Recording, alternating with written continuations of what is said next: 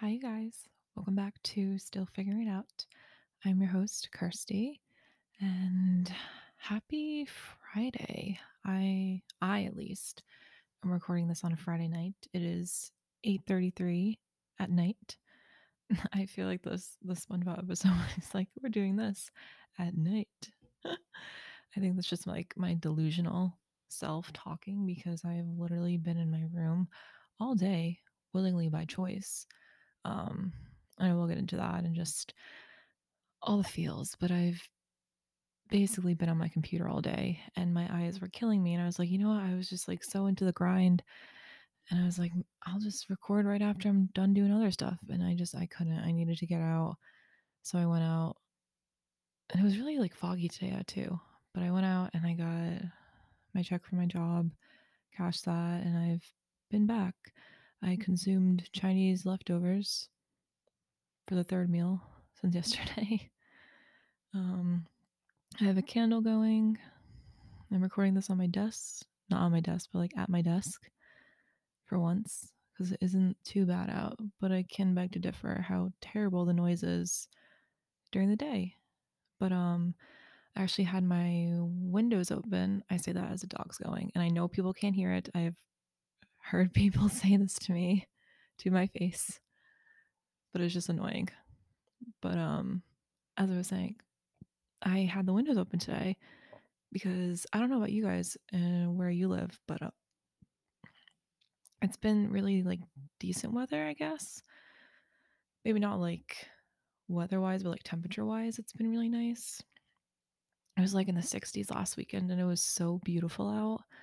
And I had my windows open pretty much all day today, even though it was supposed to rain. It didn't really rain that much, but it's you can tell that spring is in the air because one, it's warmer out. Two, the sun is staying out longer. And I love the sunsets, especially getting to see it when I leave work at five when I go in.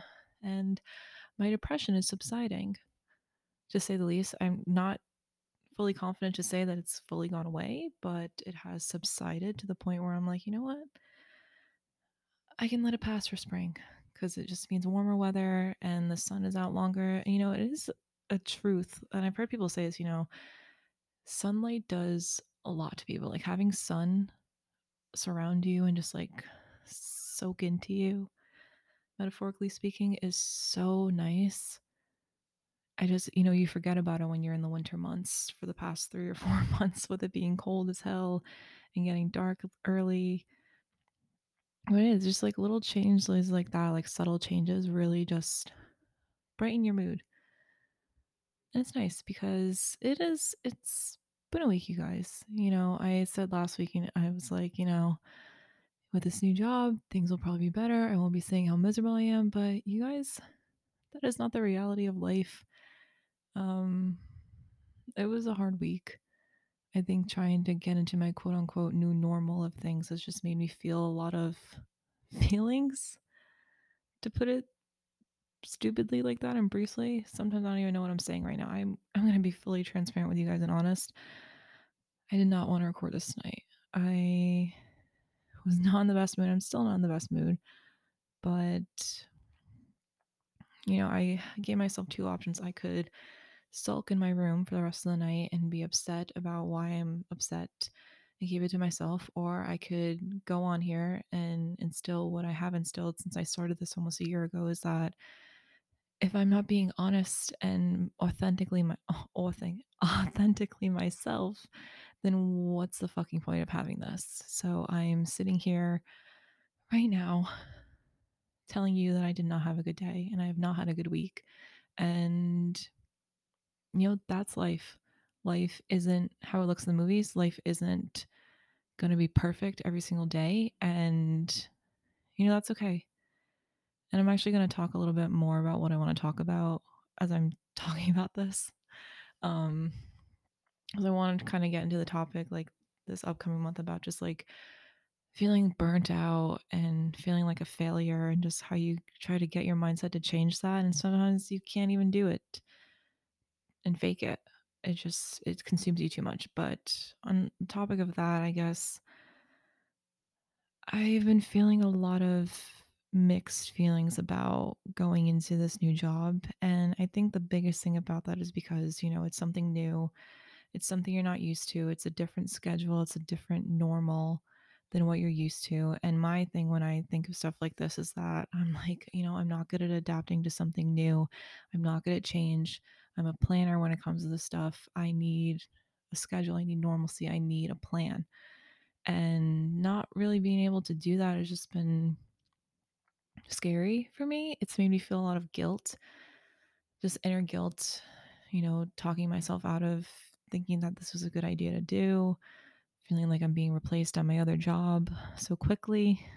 Um, just a lot of things to unpack, but that's too much for me to do in this episode. So, just to briefly scrape the surface, I've just been feeling really low and I feel like my decision was kind of made abruptly and it wasn't really planned out as much because I, you know, I think, you know, honestly, the biggest thing I think why so many people don't want to chase after their quote unquote dreams is because we have so many people telling us that aren't even in our lives, just society telling us that we're going to fail and that we're not going to be good at it. And the only reason why it's a dream is because it stays a dream because it's not meant to be reality.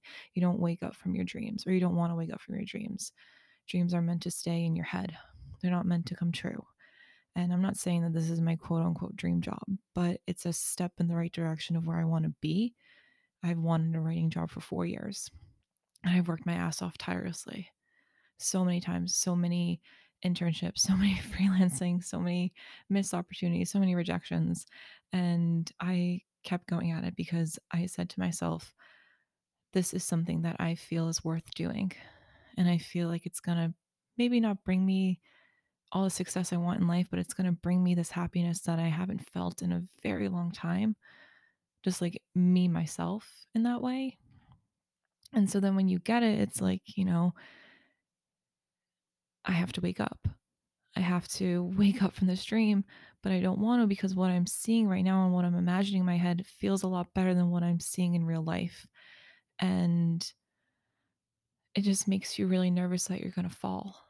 You're going to fall off that imaginary cliff in your head and you're going to wake up and it's going to hurt and it's going to be scary. But there's something that I've kind of been saying this whole week is that I want to make sure I get it right. Um, I've been saying if it scares you, then it's worth it. And if it doesn't scare you, then it's not big enough and it's not worth it. Um, and I think that can remain true for things it definitely feels scary. Um, I got my first writing thing yesterday, and I was so scared to start it yesterday because it's not due until Monday. I was like, you know, I can't, I can't do it right now. So I did it today, and I did it from 9:30 in the morning until f- around 4:30, and I worked hard on it, or at least I thought I worked hard on it. And then I got an email telling me all my mistakes, telling me everything I did wrong, telling me that there were errors in it, telling me that it could be better, or at least that's how I read it to myself. And the one thing about me when it comes to things that I'm passionate about is that I try to make sure that I'm perfect at what I'm doing. And I even said this in my mind when I was doing this. I was like, you know what? It doesn't have to be perfect, it just has to be done. And you can revise it and you can look at it again, but don't let something like that defeat you. Don't let it get in your head because when you do, you're going to say to yourself that you're not good at this, you're not eligible enough for this, when in the reality is that someone saw you had potential and someone made sure that you were able to do this and someone believed in you to do this. So you know, I just think about the fact of what I what I've done so far and things that I've given up and feeling scared about that. And I just think to myself, I've worked too hard to just quit like this and to just feel like a failure on my first assignment. You have to start somewhere. And if you start in the middle, at least it's better than starting all the way at the end.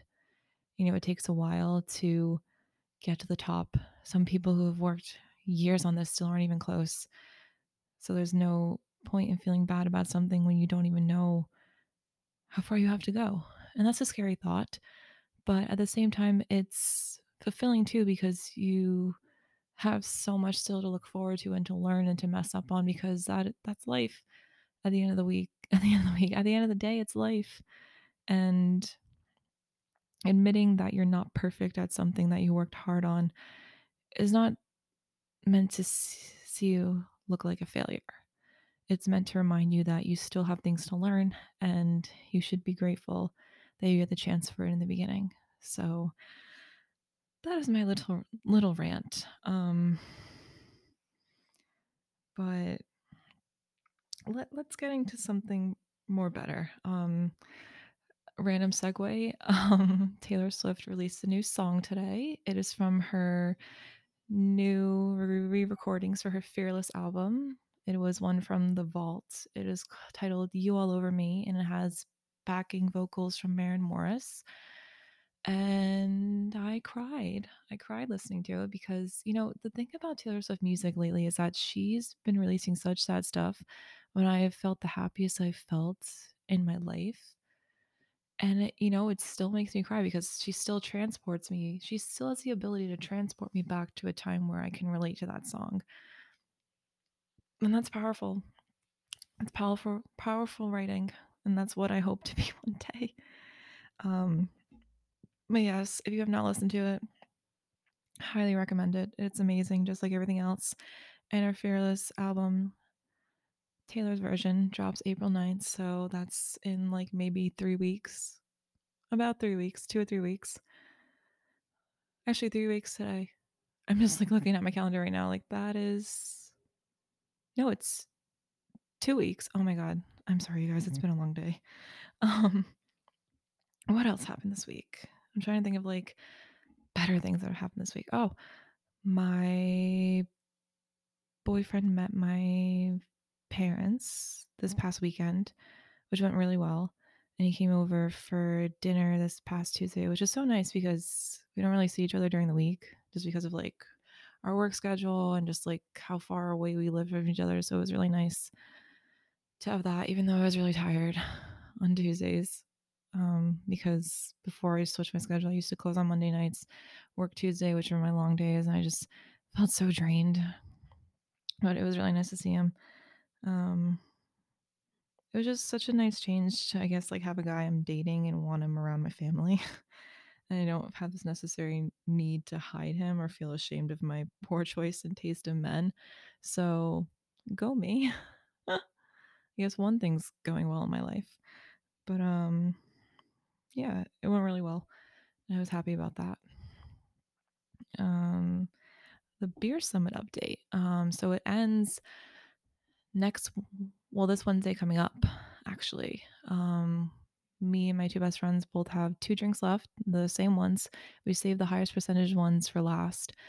And we were going to go on the last day, which is my best friend's birthday, but we're going the day before um, because his fiance is cooking dinner for him, which is fine. It's totally fine to break tradition. I'm totally kidding. I love them. But yeah, I can't believe that it's been two months of me talking about this and the fact that it's going to come to an end this upcoming week is kind of sad, but uh, all good things must come to an end. But I cannot stress again enough the importance of wearing sweats to a bar if you're going to be drinking a lot responsibly. Very fun. I will say that I will miss peeing outside in enclosed areas. Don't get it twisted. It is at night, and we're the only ones that are walking, regardless. Um, it's just so fun because, like, after we would um get in my friend's car and we would listen to like Taylor Swift on shuffle and just like scream it down the highway going back home. It's just like, I don't know. It's just moments like that where I just really want to take it in and know that it's going to become a memory someday, but I want to live in the moment as much as I can. I don't know why I'm getting emotional. I've gotten I got emotional today, guys, because I was driving back home from picking up my check to cash it and I was listening to Fearless and I was listening to the best day and I just started bawling my eyes out going over the bridge. And I'm like, oh my God, what is wrong with me? Like, I'm not on my period. I just got off of it. Like, there's no reason for me to be this emotional. But like I said, it's it's been one of those weeks.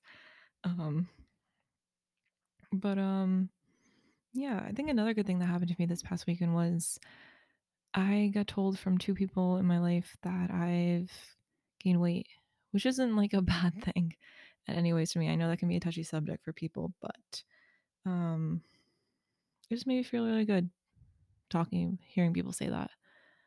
And my grandma said to me that I looked really happy, which is really nice because I couldn't have said that a year ago, in all honesty. Even though I thought in my life at that time it was very happy, it just wasn't. And it's okay to reflect on it and look back on it, but to know that you don't have to go back to it. But I will talk about my weekend plans and then we'll get into the topic finally. Um, so I guess my weekend starts tonight. Really isn't much. I'm recording this and finishing my book when I'm done because I'm almost done. And I'm so proud of myself because I started that book, I think either this past Sunday or past Monday. And I have like less than 50 pages left. So I'm definitely finishing it tonight, if not this weekend. So, like, go me. That's the quickest, one of the quickest books I've read. Well, like, second or third quickest because I read one in like less than a day.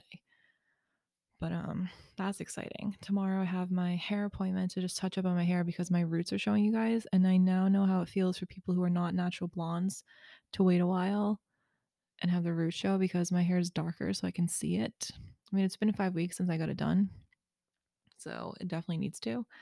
So I have that, and then I'm seeing my boyfriend. We're hanging out with some of our friends at night, and then I got talked into working on Sunday. But the only other reason I'm doing it besides time and a half and money is because one of my coworkers and friends that works there takes the bus. So I said I would pick her up. So it's only four hours. And still be able to do my adult things like food shop and laundry. So all isn't lost, which means I'll be working straight through the whole week. But, you know, we love the grind. In case you can't tell what my next topic is going to be for next week. Um, yeah, let's get into the topic, which is the last section chapters of this this story, this thesis. Um, if you guys don't know what I've been doing this past month, and if this is your first episode, welcome. I hope you enjoy it so much. I'm not this mentally unstable. It's just been a week. Um, if you guys don't know, if you're new, um, I decided this whole month I'm going to read from my thesis that I submitted for my grad school. Um, we are on the last episode, so if you are new, I would suggest going to the beginning of this month's episodes and start from there. There's three of them. And I'm excited, you guys. I'm kind of sad to see the saga end. It kind of makes me want to get out there and write more, like longer stuff like this. So I'm excited. And also, thank you guys for sticking around. Even if this isn't your cup of tea, I appreciate it. And I promise I won't make it over an hour this time. I think this is one of the shorter, shorter sections that I'm reading from. So, yeah, let's just get into it. Um, might as well. Um, I guess I'll do a recap of last week's episode. I'm not going to give away too much. Um, I'm actually trying to think about what I even um read last week. It's it's been that long, but um so we keep getting flashbacks about James's life versus what Mauve's seen and her reconstructing reconstructing everything from his business trips or his business things that he had to do and her going to one of them one time. And then we see her going into a diner and just like getting all these other information about him that she sees the opposite by. But we also got some of her past life because she um kind of goes on a drag race trip to escape the police, but unfortunately you'll have to find out in the episode what happens. But we do get some intel of her life, and we left it with her losing a friend when she went into jail. So I guess friends can bail you out, but they can't stay your friend. So yeah, that is where we are. We got about maybe 30 ish pages left, so it's not that bad. Um, we are at the end, sadly, as I've reiterated enough times. But yeah, let's just get into the story now. I'm excited to read the end of this for you guys. I hope you are too. Chapter 21, and this is present day because we ended on a flashback. So just getting your minds in the right place for the story. What seems like hours pass before I hear the key going into the lock and the door open, but it isn't the same officer from before. It's worse. Much worse. I'm greeted by a pair of familiar faces in the worst case. Good afternoon, Mauve, the guy says. He approaches the table, and I can see that faint scar trailing along his face. I almost fall out of my chair. What? Why are you here? My words jumble together. I don't even know if they're coherent. The other guy comes over to the table. We warned you to stay out of it, he says. I did. I was. I. My head was spinning so fast, it feels like it's about to come off. You're not a very good liar, Scarface says, pushing out the empty chair. You knew that the first time we saw you with that bastard. His counterpart stands beside him. I'm blanking on their names. I really should ask for it, but we're past formalities now, so what's the use? Didn't know you were so invested in me, I say, leaning back in my chair. For some reason, they make me feel more comfortable than the cop. Maybe because I already know what they're capable of. Scarface intertwines his hands together and places them on the table. Now, those look like the kind of hands that have been through some shit.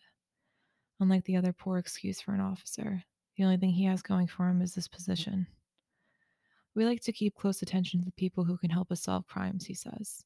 I inch my way closer until I'm leaning over the table. Its metal frame stabs into my chest. I'm afraid I don't know what you mean. Come on, you seem like a smart girl, he says, digging into his pockets until a carton of cigarettes is in his hands. Although with your record and past, I'd reconsider that. My brows furrow. What exactly does that mean? I don't give in. Whatever they have against me or no is just their word over mine. Unfortunately, I'm sitting in a place where my own words can be misconstrued and used against me.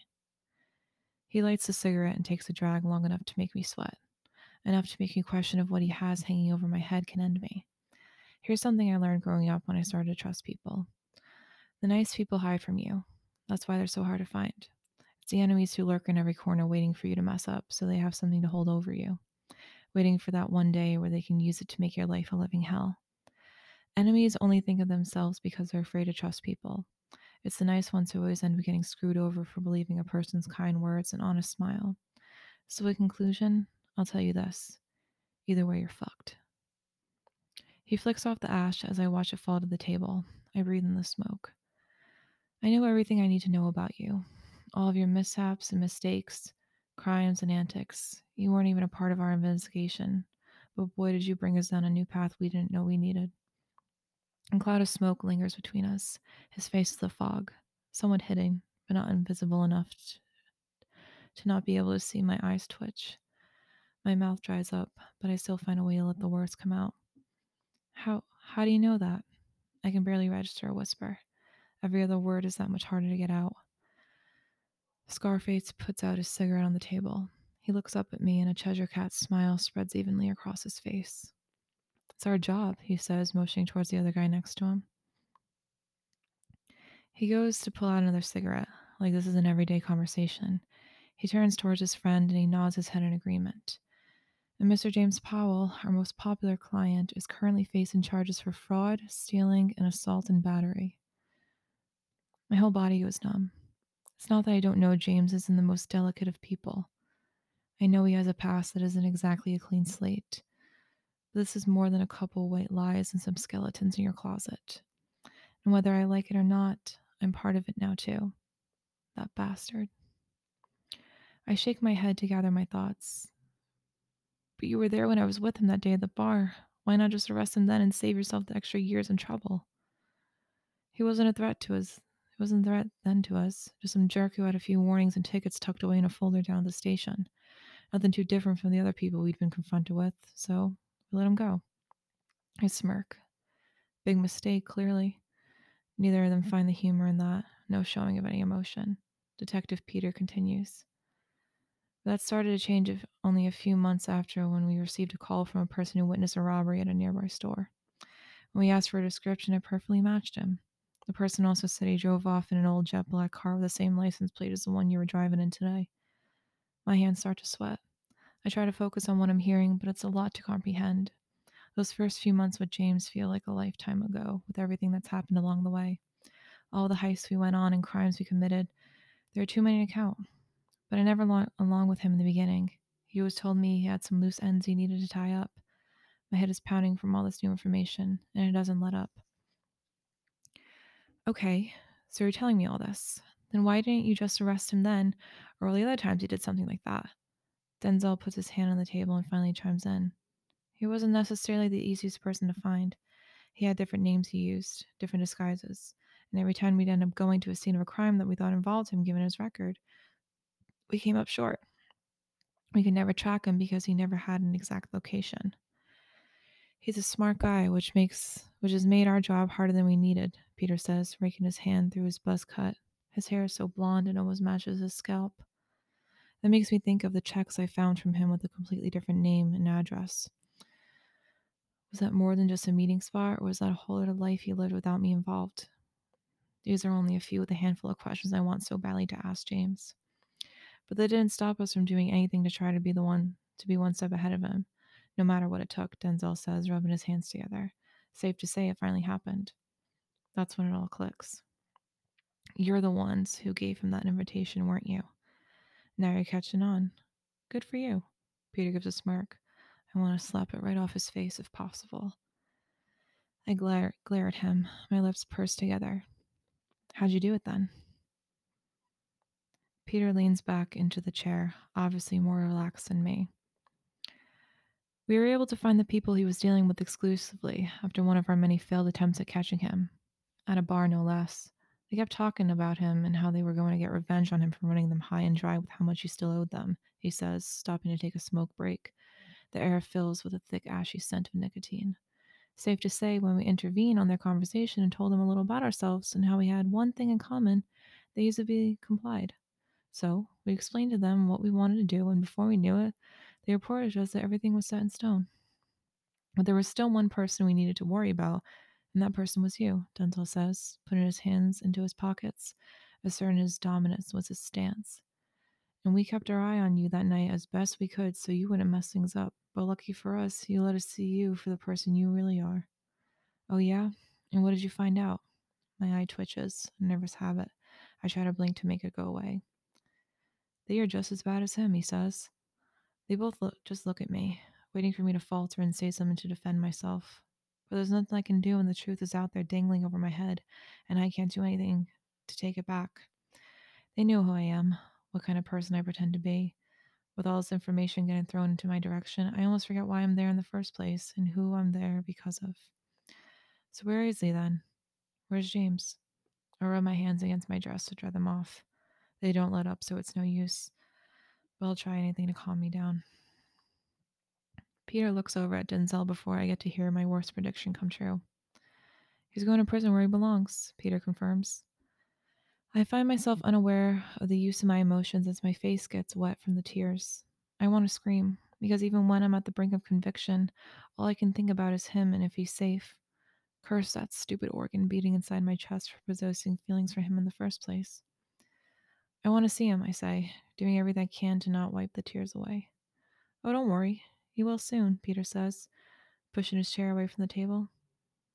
My face scrunches up in confusion. Confusion. What do you mean? He gets out of his chair, stands up, and looks down at me like a parent whose child did something wrong. He doesn't miss a beat with his words. They come out breathlessly with no effort needed. You're going to prison too. I don't get a chance to say anything by the time they have me out of my chair and leading me out of the room. The single bulb finally gives out as Denzel shuts the door. I get the same stares from before from the people in here, except this time there's an unfamiliar smile on them. Conviction.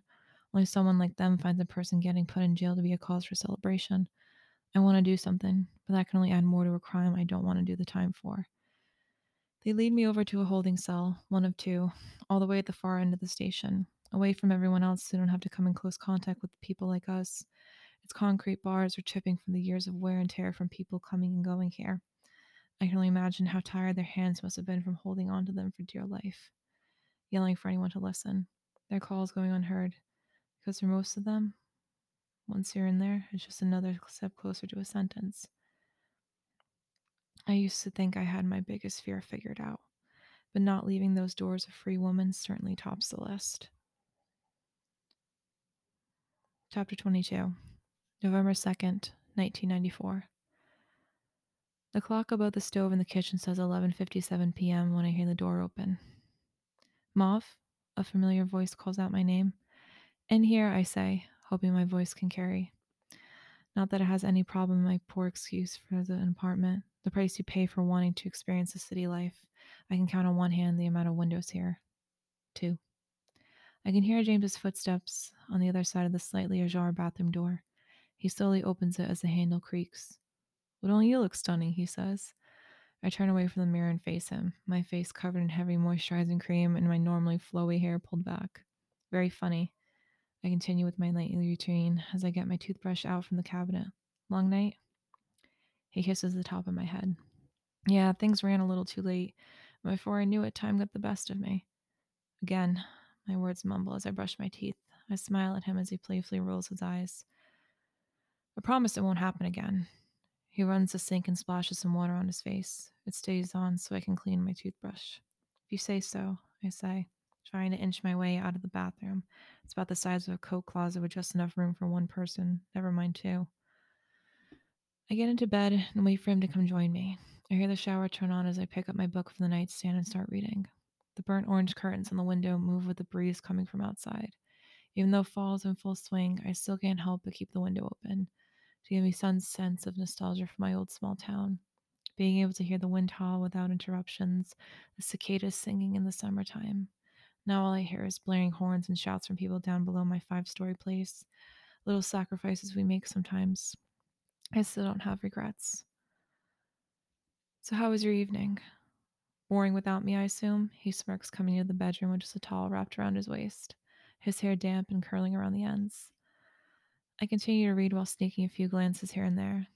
But not too much. Cook something without burning it, took a long bath, and watched some shows. He finally gets in the bed after putting the towel away, his skin smelling of my lavender soap. Wish I could have been there, especially for the bath, he says. I'm sure you do. He comes closer to me and kisses my shoulder. A couple water droplets get on my skin. It amazes me how much I'm comfortable with him when only four months ago he was a stranger to me how I've managed to live my whole time while being in the city in the same place without ever feeling the need to fill it with someone else. Now it's like I get all sad when I can't see him for a whole day. It's pathetic, really. But I like him, I do. I never felt this way for anyone else. I don't know how he did it, but I'm a fool for him. A total fool. Well, I don't have anything going on tomorrow night to keep me out late. Maybe we could do something. It is a Saturday night, after all, he says. I finish the page I'm on and dog tag the corner. Yeah? What did you have in mind? He takes my hand and strokes his thumb along my knuckles. I was thinking maybe dinner at that restaurant, the one with the red valance that you said you wanted to try, and catch a movie after. I don't really know what's playing, but I'm sure we can find something. It all sounds wonderful, I say, holding on to his gaze, how his fingers, though rough, feel so gentle on my skin. So is that a yes? He leans in closer to me. His breath is minty. I bring my hand to his face and lean in to kiss him his lips still wet from the shower, cool against mine. I can feel a smile spread across his face once he pulls away. I'll take that as a yes, he says. I nod my head and go to turn off the lamp beside me, the moon shining in from the silver, silver sliver of window not being covered from the curtains. The breeze slows down a little, only moving them slightly. I cover myself in the comforter, pulling up my chin. I can hear his laugh. What, I say, turning towards him. I can barely see him in the dark. You're wonderful, that's all. He moves closer to me and wraps his arm around me. No, I lay my head on his bare chest. You're too much. We stay like this for a while, always ending our nights, it seems, held together by each other. It's a weird feeling to need someone. I spent my life growing up thinking I only needed myself, always knowing that the people in my life would only be temporary, nothing but empty promises saturated with bad intentions. But it's different with James. If anything, he makes me want to get closer and never let him go. The darkness starts to settle enough for me to faintly see the ceiling. My eyes adjust to my surroundings. The curtain no longer the curtain's no longer moving from the wind. It's a once in a lifetime silence. Getting there here is rare. I want to close my eyes and drift off to sleep, to be able to savor it. So I sink closer into him until there's no more empty space between us, not even divided by the sheets. Hey, Mauve, James asks. His chin moves along my forehead. Tiny flecks of stubble tickle my skin. Yeah? My words come out a little fuzzy from being halfway to sleep already. What's your biggest fear? Suddenly, the last thing I can think about is sleep, especially with a question like that. I keep my eyes closed, hoping he gets the hint, but the question still lingers in the air like a bad smell. Why do you want to know? I say it to the ceiling. I'm curious. You know that. It's who I am, he says. He has a point. There's never a time when he doesn't ask me questions, whether I want to answer them or not. He says it's his way of getting to know someone, to reach them on a deeper level. Figures once you know everything about the person, there's no secrets, just the truth. I take a bit of time to answer him, not because I don't know my answer, but unsure if he's ready to hear it. Of all the times he does this, never once does he judge my answers, and I can tell you even I wouldn't be able to do that if I were him. I'm afraid of never figuring out what my purpose is, that I'm just wasting my time here, I say. I wrap my arm around his waist tighter. I think you're doing a pretty good job. What about you? I say, running my hand along his side. What's yours? I can feel his whole body get stiff after the last word escapes my lips. For someone who asks the questions, he's always hesitant to answer them. Maybe because his are so vastly different from mine, whether it's about family, childhood, or even how we both made it to the city. This is complicated undertones for each one. It's like having to ask another question to get the full answer, never a simple yes or no. This time proving to be no different. I'm about ready to turn myself over to the other side. When he finally speaks, it almost catches me off guard. I'm afraid of being alone, he says, gripping his hold extra tight around me to make his point clear. I guess growing up seeing a pattern of people leaving you gets that thought set into your mind. The only question you keep asking yourself is, who's it going to be this time? Yeah, I know the feeling, I say, almost unable to admit it. The words alone leave a bad taste in my mouth. I just know it won't happen anytime soon now that I have you, he says. His grip is still tight around me. Of course, I'll always be here for you. You know that, right? James releases his hold on me and moves onto his side, taking me off of him. He puts his hand through my hair, tracing it down my face until it's under my chin. He knows every curve and line on me, every weak spot and spots that just hit right. And I don't have to teach him any of them. How rare to find a man willing to take the time to please a woman right. I do, he says. He takes his hand off my face and turns to the other side. I do the same.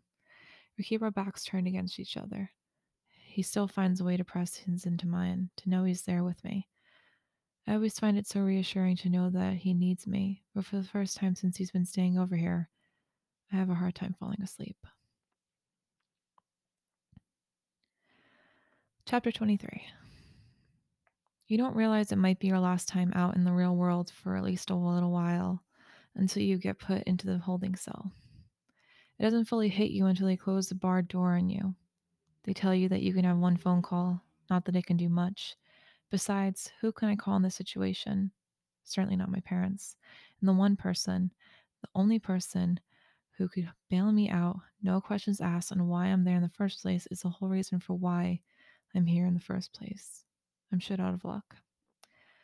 I would get comfortable if I were you, Peter says, fastening the keys onto his belt loop. You're going to be in here for a while. He starts walking away without a care for a response. Gee, thanks, I say. I look around at what this place has to offer no bed, no toilet, and no heat. Payphones in the corner line the walls. The floors don't look like they've been swept since this place was first built. Surprisingly, no one else is in here but me. You would think a holiday like New Year's Eve would have places like this crawling with criminals committing crimes. Guess they were picky with who they caught this year. The metal benches are cold against my legs, but it's either that or stand, so I have no choice but to suck it up. I can complain, but there's no point in doing so if no one is there to hear it, even if they chose to ignore it like most times. All things go unheard unless it's something worth listening to. The bottom of my dress is dirtier than this city, not that it really matters. It finds new ways to hang loosely over my body after so much wear from the past 24 hours.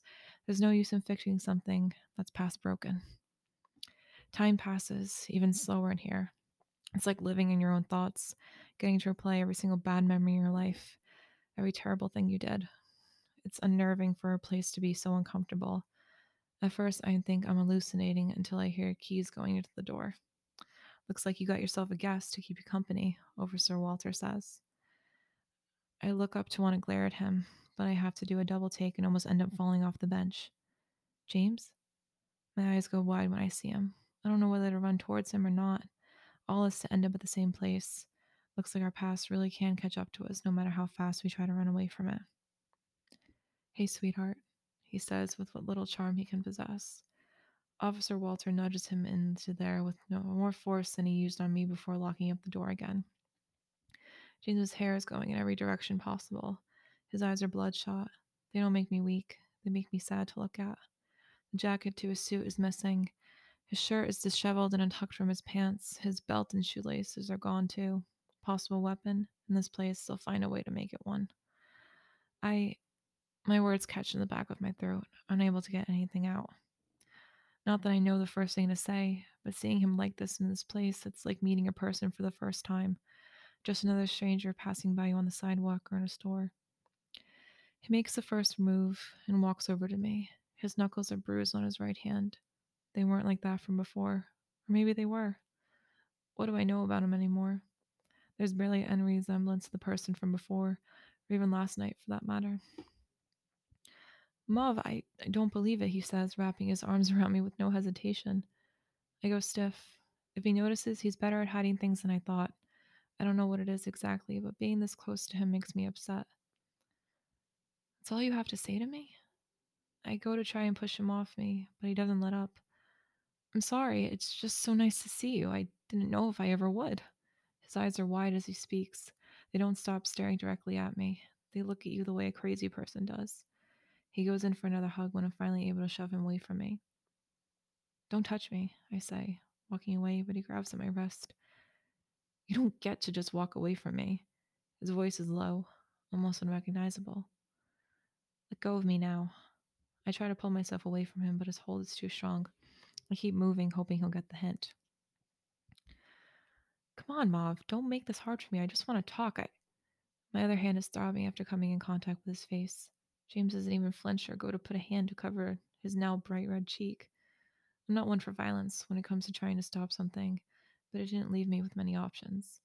Let me go, I say. The words barely register above a whisper. He loosens his hold as I walk back faster over to the bench, trying my best to sit as far away from him as possible. No use in trying to get a hold of or the attention of an officer. If they want to see someone suffer, they know how to run the other way and ignore it. He comes over to where I am, but stands on the opposite side to keep distance. Can we talk now? His hand moves towards his cheek to help soften the blow. I wrap my arms together. Sure, it's not like I'd believe anything you say anyway. The hell does that mean? Enough of the bullshit, James. I know everything. I know you might think I'm naive, but I know. Even back then that something was up. He tries to walk over, but I put my arm up. He lowers his head. I can explain, he says. I can't help but let out a small chuckle. It's hoarse from all the talking today, all the waste of breath from trying to tell my side of the story, to defend myself, to defend him, and still see him in my eyes as a good guy. This is what I get for it. I should have taken those damn rose colored sunglasses off a long time ago when I realized they were streaked. What makes you think I want to hear any of this? A cop walks by without stopping. I bet if you were unconscious lying on the floor, they wouldn't hesitate to keep moving. James puts his hands in his pockets and shifts in his place. Because you deserve to know the truth, he says. It takes everything in me not to get up and slap him again. What gives him the right to play tug of war with my heart? He never did know how to hold on to it tight enough. I get up and walk towards him. What about all the other times before? All the other lies? Did I not deserve to know them? I get up close to his face, backing him up against the wall, my face hot from all the built up anger coming out now. I deserve to know the truth then. James's eyes are glossed over, a human being finally showing up from behind them. He blinks and attempts to put his hands on my shoulders, but I move them away. He sighs. Yes, you did, he says, looking at me. At the time, I thought I was protecting you by not telling you anything at all. I was too afraid something would happen to you, and I could never forgive myself. A little too late for that now, don't you think? I motion my hands around the empty cell. The telephone wires hanging from the payphones are coming undone as the windows from above let the cool air in from the broken latches. It was not their office or space, and clearly it's no concern for them.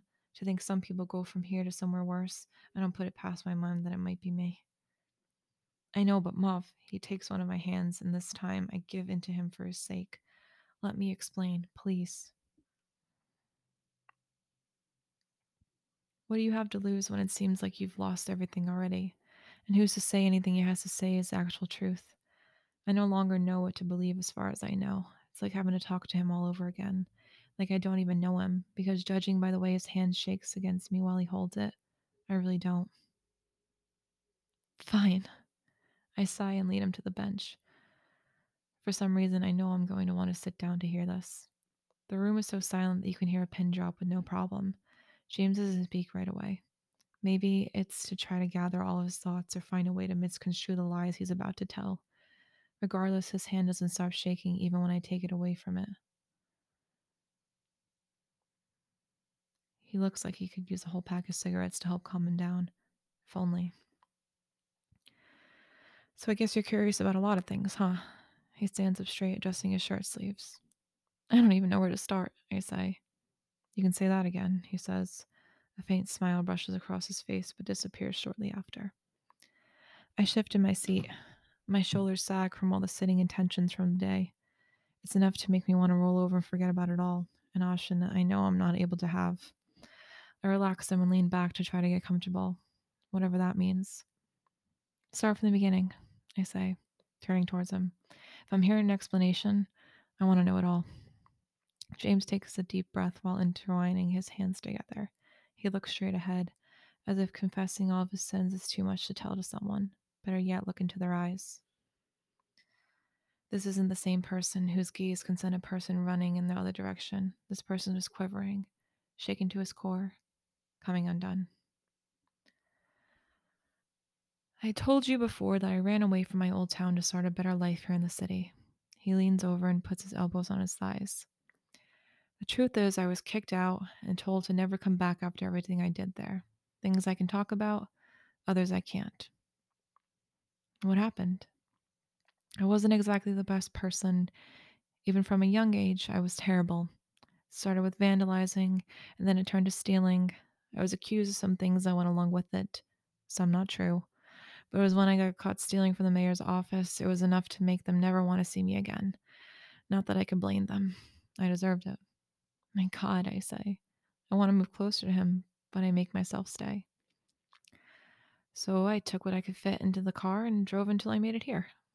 I didn't have an exact destination, but this place felt promising.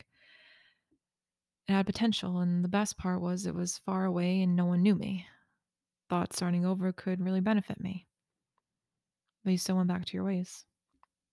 The light from outside coming from the window is either starting to grow darker or it's too gloomy out to stay light out. I wonder what it's doing out there. It is so cold out you have to run to your car after stepping out the door. Usually that's when the wind decides to pick up too, and you're left fighting to stop the goosebumps from spreading through your body. To be outside right now would be such a treat. Forget about the weather. James looks over at me. Yeah, I did, he says, brushing his hands through his hair. It still looks just as messy. Guess trouble just follows me wherever I go, and I chase after it. I don't know.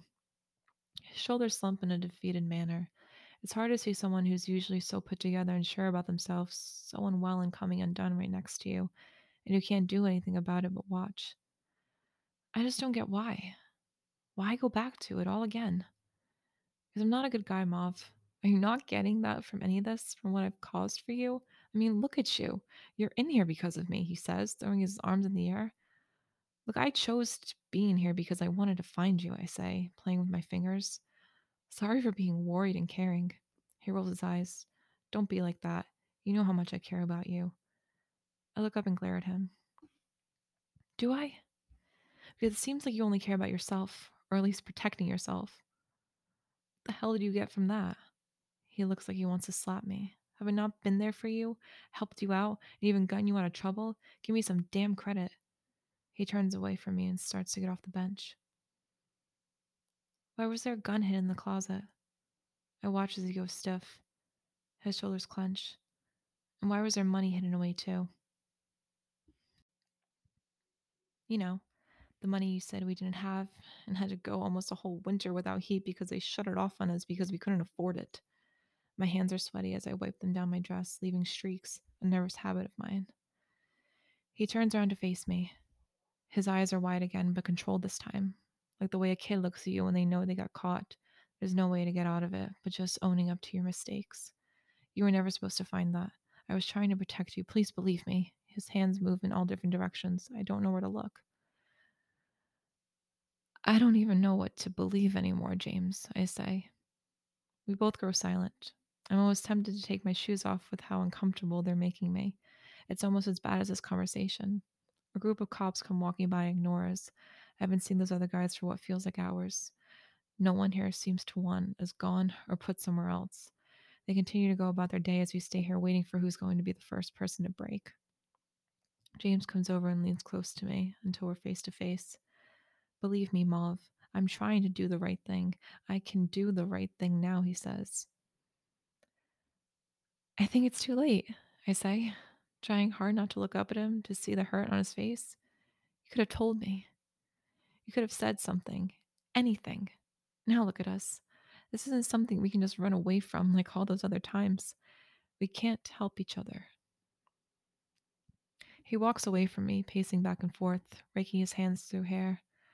I can't help but watch him and feel sorry to see someone so defeated and at a loss. Even the same holding cell and knowing I have just as much a chance of not getting out of here, I put my worries onto him. How pathetic. It never occurs to me how much I put someone else first before myself, how I'm willing to sacrifice everything for another person, no questions asked. Yet the minute I think to do it for me, I can't. It's one thing to want to help someone, but when you constantly choose that person over yourself, that's when it becomes an unhealthy cycle. He walks back over and stands a few feet away from me. His hands are still running through his hair. I want to do it myself, the way I used to at night when we're sitting on the couch and he leans into me, his head resting on my chest, his hair long at the top, tickling under my chin.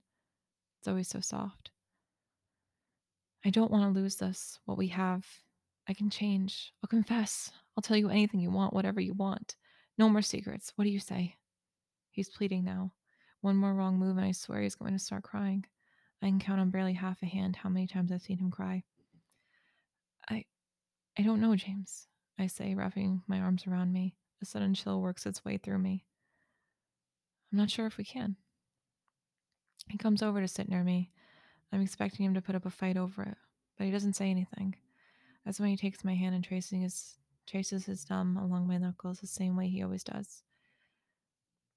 Remember that time when we went down to the beach for that weekend? The question catches me off guard, but that memory stays in my head all the time. Of course, I love that weekend. Sometimes I wish we could just go back there and never return to the city. Just live out the rest of our youth or whatever we have left down by the water. He continues tracing my knuckles, going over each one. Some part of me deep down can picture it, but another part of me knows it can't ever happen again. Not with us, at least. I take his hand into mine and squeeze it tight. Me too. Chapter 24 August 5th, 1994. Cape Cod, Massachusetts. James, slow down. You're going to kill us. I try talking louder over the sound of the moped's engine blaring down the sandy road. My arms wrap around James's waist with him in control of the driving. Don't worry, sweetheart. We're almost there anyway. If you say so, I say, holding on tighter out of habit. The mid afternoon sun blazes down at us, not a cloud visible in the sky. We drive so fast along the road, everything starts to blur together. People walking with shopping bags on the sidewalk, families entering and exiting restaurants, dogs getting caught on their leashes from chasing after bugs. It's like a whole other world down here compared to the city. We decided to escape from the humid air and temporary trash stench wafting from every corner of every street in favor of salty water and authentic seafood. And because our air conditioner chose what feels like the hottest week of the summer so far to shit the bed, and we can't have a fix until Monday. Nevertheless, we packed a duffel bag each, took a bus, and our only destination is the beach. I've only known James for a few weeks, but already he's proven to be someone I want to have stay. We didn't meet on the best of circumstances, but so far I see no complaints. We all have things we choose not to talk about. Sometimes that can be better, speaking from experience. It's just around the corner, he says. I can't help but look up. The trees are so full right now, every branch decorated green. All the leaves fade into one as we speed by. If I blink, I'm afraid I might miss something. We make it around the bend in the road, and before I know it, all I see is water. He parks the moped, and we take off our helmets. His hair is flat with the ends curling up. I laugh. I'm looking good, I say, covering my mouth with my hand. He smirks playfully, nudging my shoulder. Come on. I follow after him. The sand burns against my skin as we walk along it to secure a good spot for us, which isn't easy when everyone decides that today is the best day to go here. Everywhere you look, a patch of sand is taken up by people. We continue walking along until we find something halfway down, just enough room for us and for our sake, not too crowded. This looks like a good spot. What do you think? Looks perfect, he says, and takes a blanket out of his backpack and throws it down. Some of the sand picks it up and goes in my face. I swat it away with my hands. I kick my shoes off and go to lay down once he sits on it. We watch as people go walking by, as with their umbrellas and towels slung into their arms, kids making sandcastles while their parents watch on, teenagers showing off their bravery by making it up to their chin in the water, awaiting a big wave to crash over them. I take out my book from my bag and start reading. It helps shield myself from the sun. Do you need some sunscreen? Before I can answer, he slabs a whole dollop onto my face and starts rubbing it in. I can still see a little on my nose. I sit up and look at him, my mouth open. You're ridiculous, I say, trying hard not to smile. He chuckles. Just looking out for you, he says, going in for a kiss. I'm going in the water. Care to join? I'm all set. Should probably let this all settle, you know, I say, pointing to my face. It's sticky and cool when I go to wipe more and to make it even as possible, if possible. Suit yourself. He takes off his shirt and starts running towards the water. I sneak a glance in between the book. Come on, I'm human. You would too if you saw the way his back and shoulders move when he walks.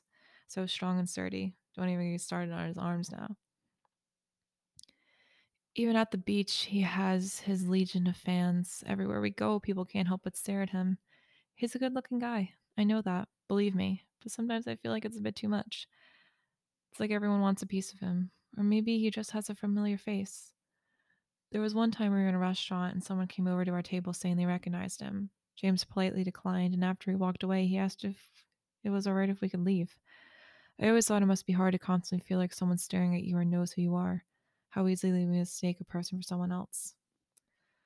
I watch him swimming, the waves crashing against him as the sun shines down on him. Its light reflects on the water as if it's only around him. He makes me want to put my book down and join him, so I do. I have to dodge a frisbee as I make my way down to feel the water. It's cold against my feet, but I still manage to go in. He sees me and starts swimming over. You made it in, he says, from a few feet away couldn't have you swimming all by yourself. I make it up to my chest, only shivering a little bit. He notices. Cold? Only a little, I say. I have a solution for that, he says, coming closer. Oh, yeah? I make my way towards him, only for him to start splashing me. I'm too cold and in shock to do anything right away. What the hell, James? He laughs. I'm just getting you used to the water, he says, continuing to splash at me. The younger kids towards the beach look over at us. My face go red. How nice of you. He walks over to me and wraps his arm around my waist. I thought so, he says, leaning into me. I take my arms and try to submerge him into the water, pushing down on his shoulders, but he's too strong to fully get. That's when he does the same to me, and I'm put completely underwater, no sense in being cold anymore. The water feels refreshing once I make it back up. My head is the only thing not in the water. The sun helps to warm me up. Its rays shine down onto my face. If I look up, I won't be able to see. I should have known to not have gone in the water. I know your ways, I say. James is right on the side of me. His hair sticks to his face. His eyes are almost the same shade of the water. He smiles wide. Then why'd you come in? Couldn't stay away from me, could you? I bite my bottom lip to stop from smiling. Guess not. He looks at me for what feels like forever until he starts swimming again. There's hardly anyone else in the water with us, everyone too occupied with staying on the dry land. The beach stretches out for miles. For some, it can take all day just to get to the end. I lean back and let myself float, rising and falling with the rhythm of the waves. It's times like these I want to remember for those times when it's snowing outside and the heat is barely enough to keep you warm.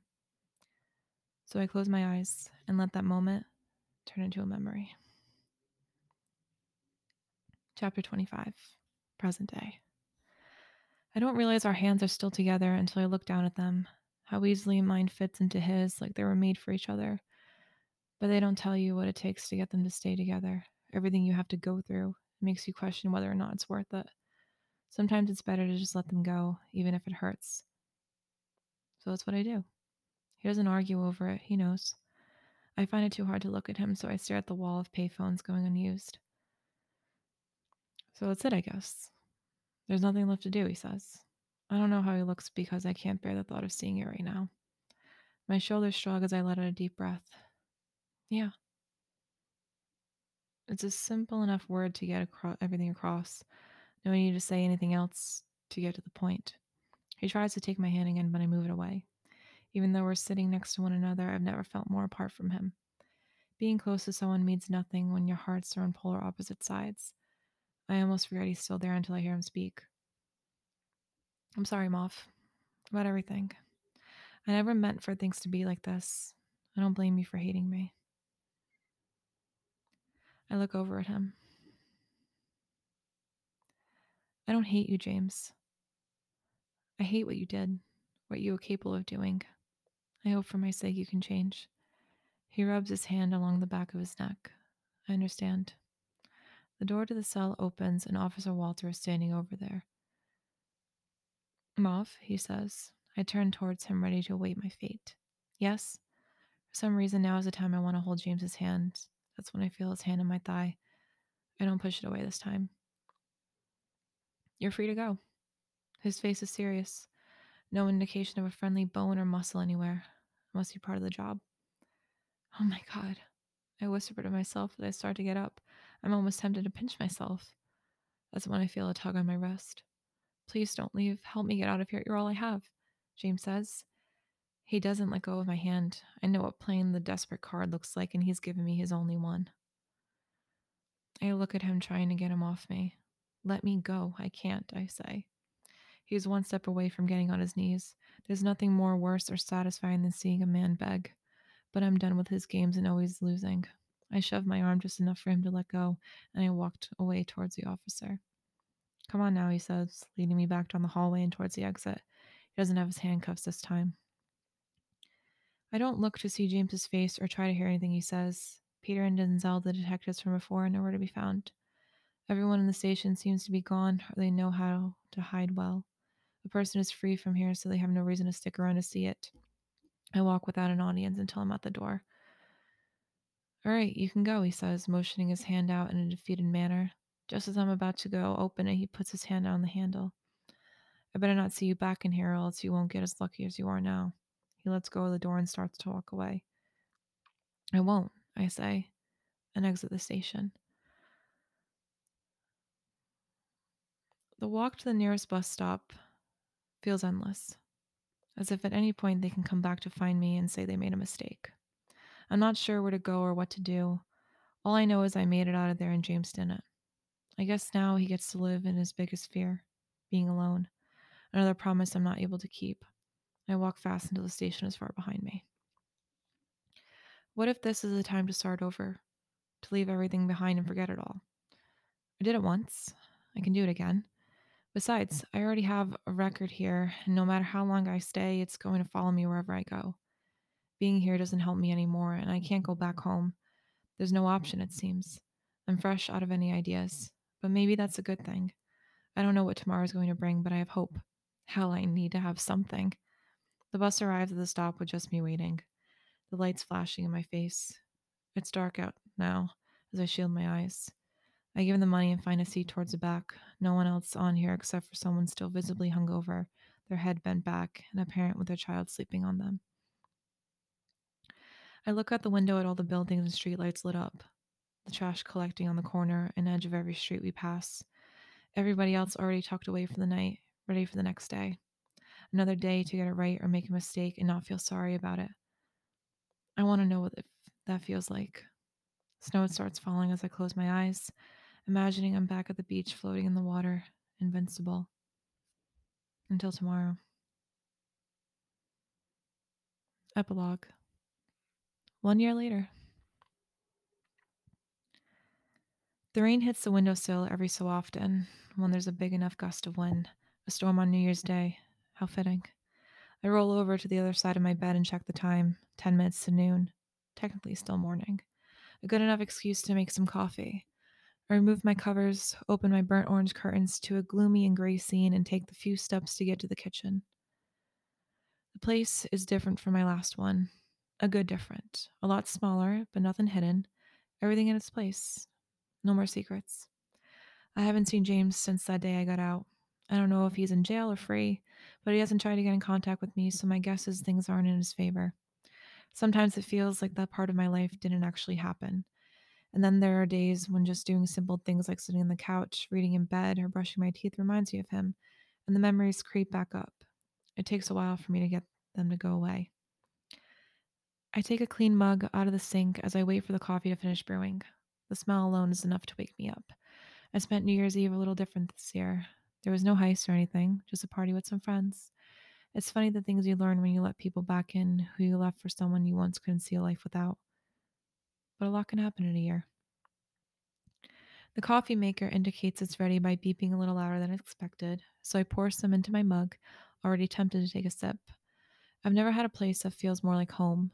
The day I got out, I came back to that apartment and moved out the next day, leaving the city and the time I had with it all behind.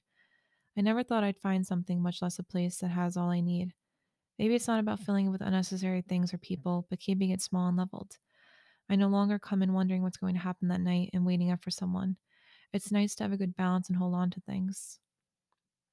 No longer jumping through hoops to make it to the next day. I take a sip from the coffee. Even waiting, it still manages to burn my tongue. Right when I put it deck down is when I notice the mail from yesterday still on the floor. My tenant prefers to slide everyone's mail under their door instead of investing in mailboxes. I don't get it either. But the rent is cheap, so I didn't question it, and nothing has gone missing so far. I pick up the small stack of mail and bring it over to the counter. Just the usual, it hmm. seems a newspaper, more bills, and subscriptions to monthly magazines no one really reads or keeps up with. I pick it back up and go to throw it out in the trash, but just as I'm about to, a white piece of paper comes falling out in between the cracks and folds of the useless mail. I hesitate for a moment, fighting off the shakiness of my hands. No one has tried to get in contact with me or search for me. I like to think I did a good job of getting out of there as fast as I could without leaving anything behind to come back to me. I pick up the paper, turn it over, and almost drop it again with what it says. I know what you did. The paper feels heavy in my hand. Out of habit, I look in every direction around my small space just to be safe. You never know what looks around the corner. I try to compose myself as best as I can, remembering to breathe. Someone knows I left. The only question is who. I go to dump out the rest of my coffee, no longer in need of the energy now that I'm wide awake. My stomach is uneasy. I look at the note again, suddenly aware of that familiar handwriting, and that's when it hits me. I consume my thoughts once I hear a knock on the door. The handle twists back and forth. I slowly make my way over, take a deep breath, and unlock the door. I'm greeted by two familiar faces, one with a scar running down his face. I smile back at them. Took you long enough, I say. And that's the end of it, you guys. Once again, thank you so, so incredibly much for sticking with me on this journey to read something I never thought would see the light of day. Um, mm, that's it for this episode, you guys. I hope you all have a good rest of your week. And I will talk to you all again next week with a brand new month and a brand new episode. And I can't wait. Bye, you guys.